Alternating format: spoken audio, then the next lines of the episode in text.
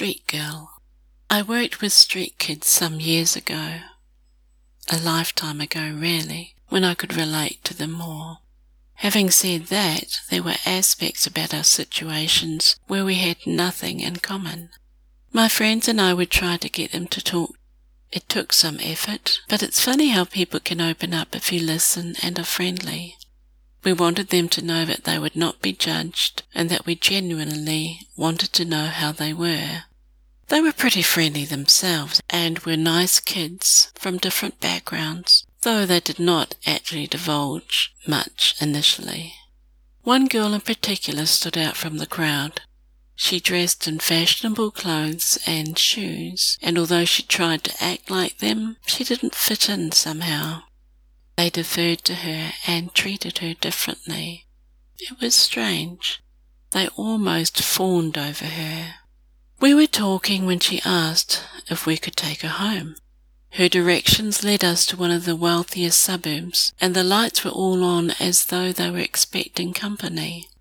We had not intended going in and were only dropping her off, but she said that she wanted to introduce us to her parents. The mother opened the front door and was so happy that her daughter was home. She was smiling and gushed and hugged her daughter and touched her hair.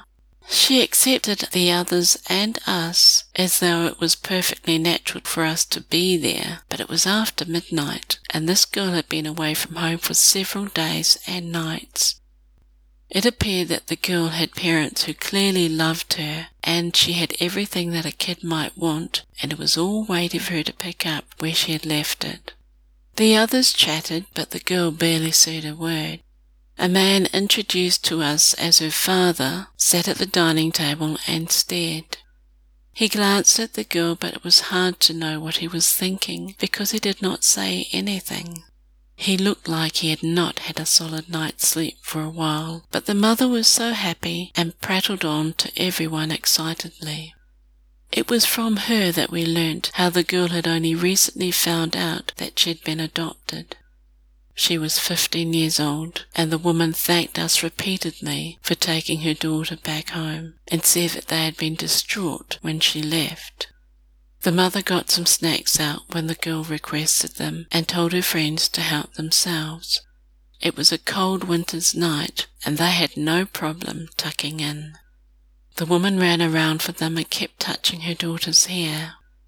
My friend and I tried to leave a couple of times, but the girl and the mother asked us not to go, so we stayed for longer than we'd intended.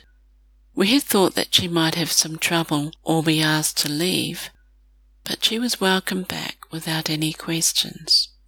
Not one.